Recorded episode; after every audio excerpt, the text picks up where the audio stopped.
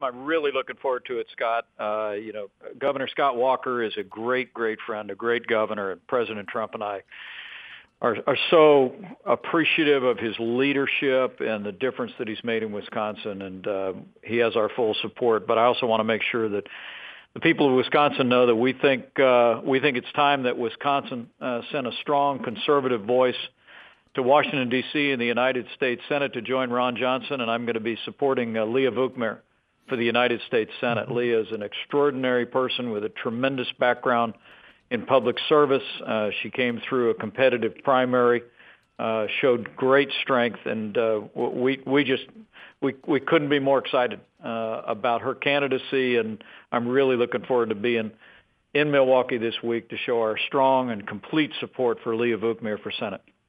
Should we anticipate as we get even closer to November, yourself and maybe even President Trump here in Wisconsin for those Republican candidates? No, I'll tell you, uh, you know, we love Wisconsin, and uh, the Wisconsin success story is is part of a of, of a of a tremendous American comeback that we see in this economy, and and frankly, Governor Scott Walker uh, has been leading the charge in this tremendous Wisconsin comeback. And uh, you bet, uh, you bet, we'll be there every bit as often as uh, as uh, Governor Walker and, and Leah Vukmir need us. Uh, we really do believe in in their vision uh, for Wisconsin and for this country, and uh, and we really look forward to supporting them all the way to the finish line. As you come to town then this week, we are also in the middle of the Harley Davidson 115th anniversary celebration. You're going to see a lot of those bikes on the road, sir. What is the current relationship between the administration and Harley Davidson? Well, let me say my relationship with Harley Davidson goes back to when I got my motorcycle license renewed in my first year as governor. Um, and I, I, I ride a Harley, Scott, and uh, I like it. I don't own one. I borrow them, and uh, it's just one of the best ways to see the American countryside. And look, I, I love the tradition. The president loves the tradition, uh, but uh, but look, uh, this this president wants to make sure that this great company continues to to build those great motorcycles right here in America. And I know President Trump expressed a concern about announcements of shifting production overseas. But look, what what, what we've done in cutting taxes uh, for businesses, just like Harley Davidson, rolling back regulation, uh, the announcement uh, yesterday of a new uh, trade agreement between the United States and Mexico, our continued negotiations with Canada, with the European Union, with Japan uh, and our strong stand on China. We we just think we're we're creating a great story here in America. We want to see companies like Harley Davidson continue to expand, create jobs right here in the good old USA, and that'll be our message. Let's talk about what was announced yesterday regarding that U.S. Mexico trade proposal, that plan. I guess a two parter, Mr. Vice President. Why was that necessary? And what is hopefully, from your perspective, to be accomplished from it?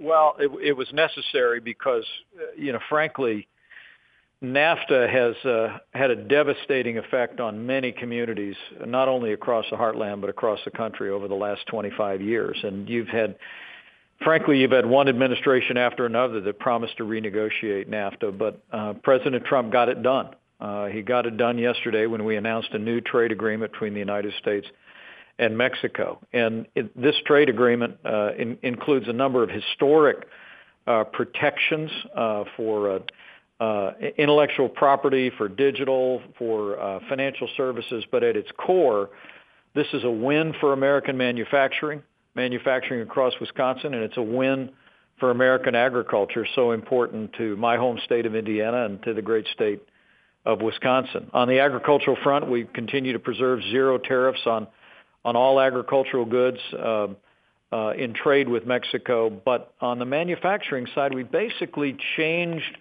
the what are called the rules of origin, Scott, mm-hmm. and we took out the incentive that companies have had, and too many companies took advantage of in the last 25 years, to essentially relocate jobs south of the border. We now, in this in this new negotiated agreement, to remain tariff-free, cars sold in North America have to have 75% of their content made here, and but uh, and and that's up from 62% under NAFTA.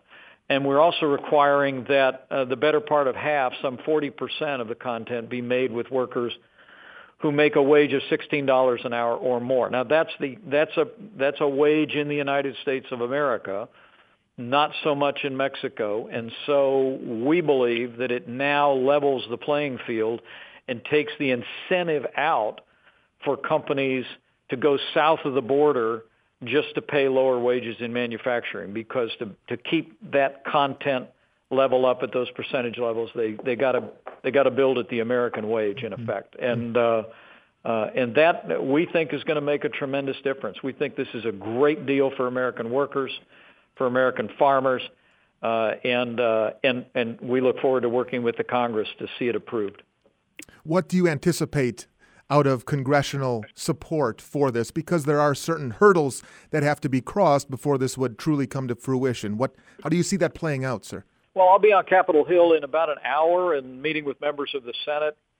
And, and I, I got to be honest with you, Scott. I, I really do believe that uh, that the fact that we were able to, um, uh, through tough negotiations, uh, negotiate a new U.S.-Mexico uh, trade agreement, uh, I think is going to be well received on Capitol Hill. Mm-hmm. We'll be unpacking the details in the days ahead. And let me also say, we, we also, beginning first thing this morning, renewed our dialogue and negotiations with Canada. And, you know, whether Canada becomes a part of this or we do a separate agreement with Canada, th- this is a president who's demonstrated that you don't have to choose, you, you know, you don't have to choose between just accepting bad uh, trade deals or having no trade. You can actually renegotiate by taking a strong stand for American jobs and American workers uh, and come out with a better deal at the end. And that's exactly what this is. And I think I think it's going to be received as such, not just by Republicans, but I think by many Democrats on Capitol Hill. Before we let you go, and we appreciate every moment that you have, Vice President Mike Pence joining us, I'd be remiss if I didn't ask about your personal reflections on the late Senator uh, John McCain. And I guess, candidly, sir, in regards to the flag atop the White House and the statement that was put out, could that have, again, in hindsight, be handled a little better?